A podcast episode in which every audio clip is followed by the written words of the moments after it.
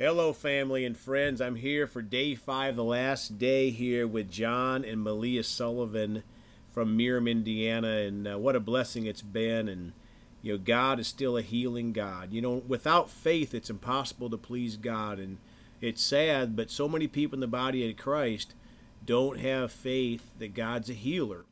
And the word tells he never changes.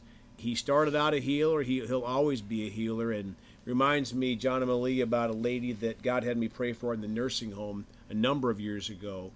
And she had Lou Gehrig's disease.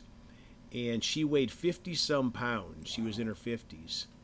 And the Holy Ghost prompted me about Mark 16 lay hands on the sick and they shall recover. Not they might, right? And then later in that chapter it says the Lord working with them, confirming his word through signs following and he works with us, right? And so I laid hands on Miss Donna with faith, and God healed her of Lou Gehrig's disease. Wow. I found out later she had three to five days to live. That's what they. She was on hospice. Wow. And I was I was telling my pastor here a little while back. I was so thankful that I didn't know that because I thought, well, boy, she had three to five months. God could do it, but three to five days like yeah. that was going to be anything yeah. for God. It could have been three to five minutes with God, right? And He could heal. He's a healing God, and so, well, Father, we just thank you for this time with John and Malia on this last day, and just thank you for them sharing from their hearts this uh, touching testimony and, and how you reward your people. When we serve you, Father, you're a good God. And Father, when we operate in your realm, we're in the arena of faith. And we're outside of that, we're in the arena of doubt with the devil, Father. So we thank you. We choose to live in the arena of faith, Father, where you can do miraculous things for us. In Jesus' name. Amen. Amen. Well, the one percent thing uh, is phenomenal, but again, we were talking off offline about it could have been zero, and God st- yeah. could still have done it. But that's pretty much in the natural when you get a one percent chance or so. That's not too good. I'm gonna kick it back to you guys.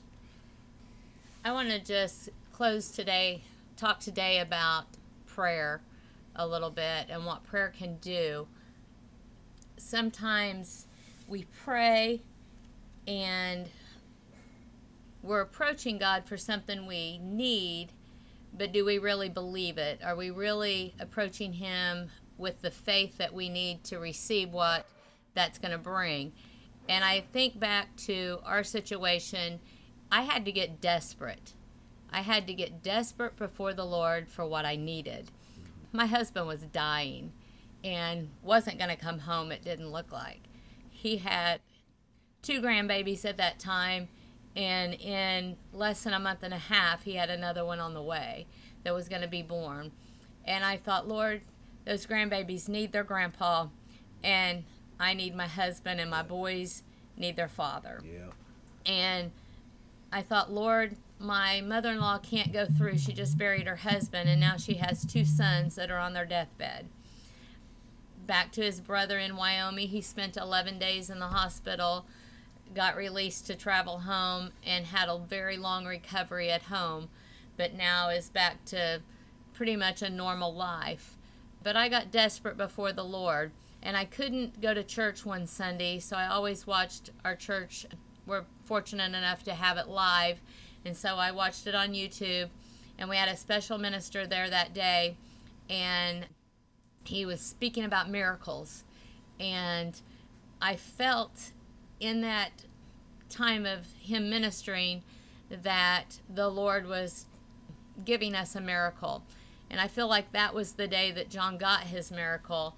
And I called the hospital in the middle of the message, and I had been praying throughout the message, and the nurse or the receptionist came on in the ICU.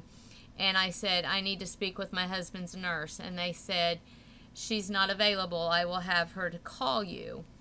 And as soon as she can talk to you. And I hung up the phone and I was quickened and I thought, I don't have a few minutes.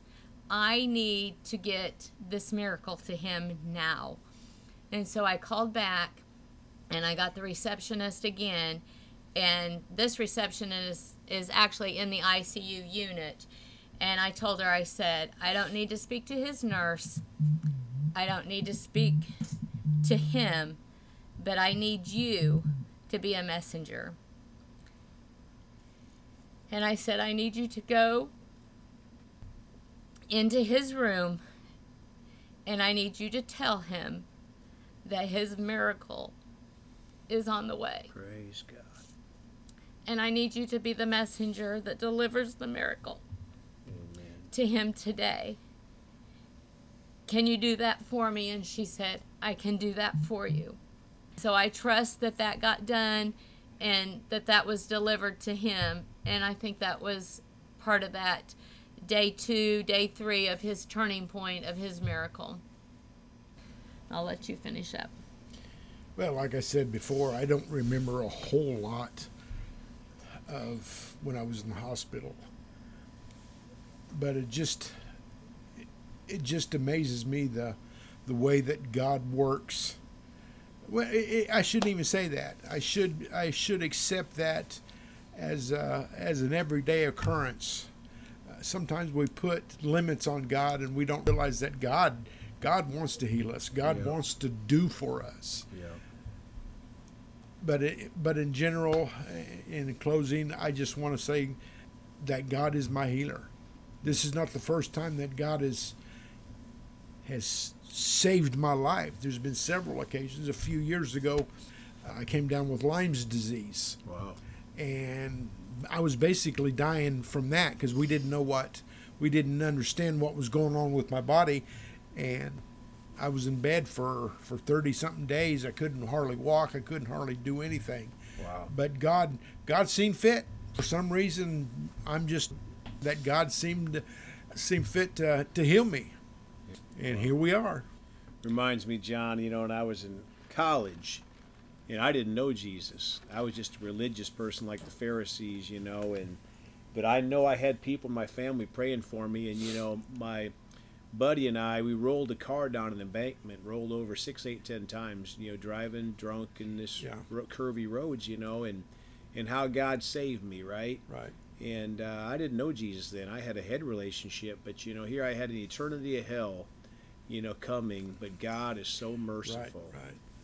and He's a good God. And your testimony, I know, is an inspiration um, to many people, and I've you know had thoughts of having you guys on for a while now, and I thank you, and I really appreciate your friendship, and you know, it's just so amazing how God will put Christian friends in your life. How we kind of met was kind of a really almost a miracle in a way. Like I don't live near him, whatever, but I have business up here, and so certainly value your friendship and appreciate uh, you guys and how you stand for the Lord. And God will bless your business when you Right, live for Him, right, right? right. And Right. you guys have seen how you're blessing. And you know, do you guys start out just with a store in here? Or do you start the restaurant from day one?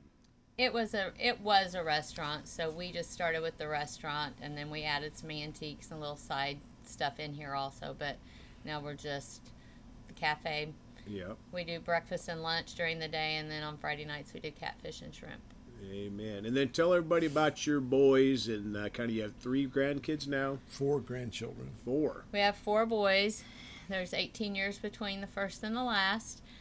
We have four grandchildren, and all serving the Lord, and we are thankful for that. Just that our family is blessed. Amen. So you guys are kind of like the the modern Abraham and Sarah then with 18 There you years. go. Maybe not quite that bad. we weren't that old. oh, praise God. Well, I just like to say though, sometimes we walk through tri- what we think are trials, but in the end, when you look back, I have to say it's gave me a deeper walk with the Lord. I'm a better Christian today for what I had to go through, and sometimes we have to go through things for the for the Lord to really get a hold of us and show us what we have need of and where we need to walk with Him spiritually, and I don't regret that I had to go through that. Yeah, it was hard, but I'm a better person today because I walked through some of the fire and had to see things that I didn't want to see or go through because our flesh likes the easy road. Yeah. But I'm thankful today for where I am today and that I have a blessed family. Amen. Well, Malia, would you please close us out in prayer? Lord, I thank you today for our friendship, for the ones that you have put in our life.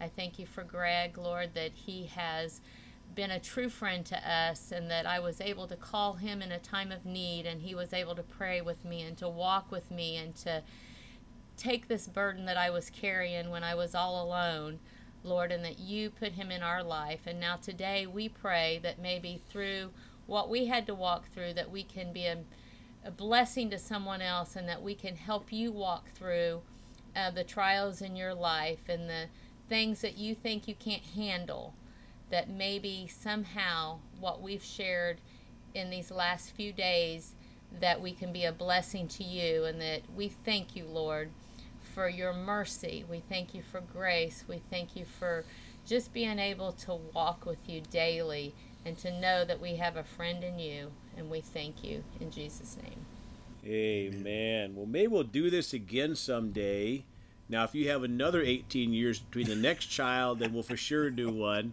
but I'm seeing some smiles there. But uh, anyhow, sir, appreciate having you guys. But oh, such a blessing. Thank you.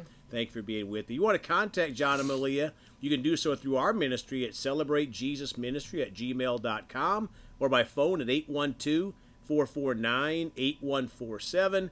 We love you all. Please go talk to someone about Jesus today. And remember, Jesus thought about you on the cross at Calvary.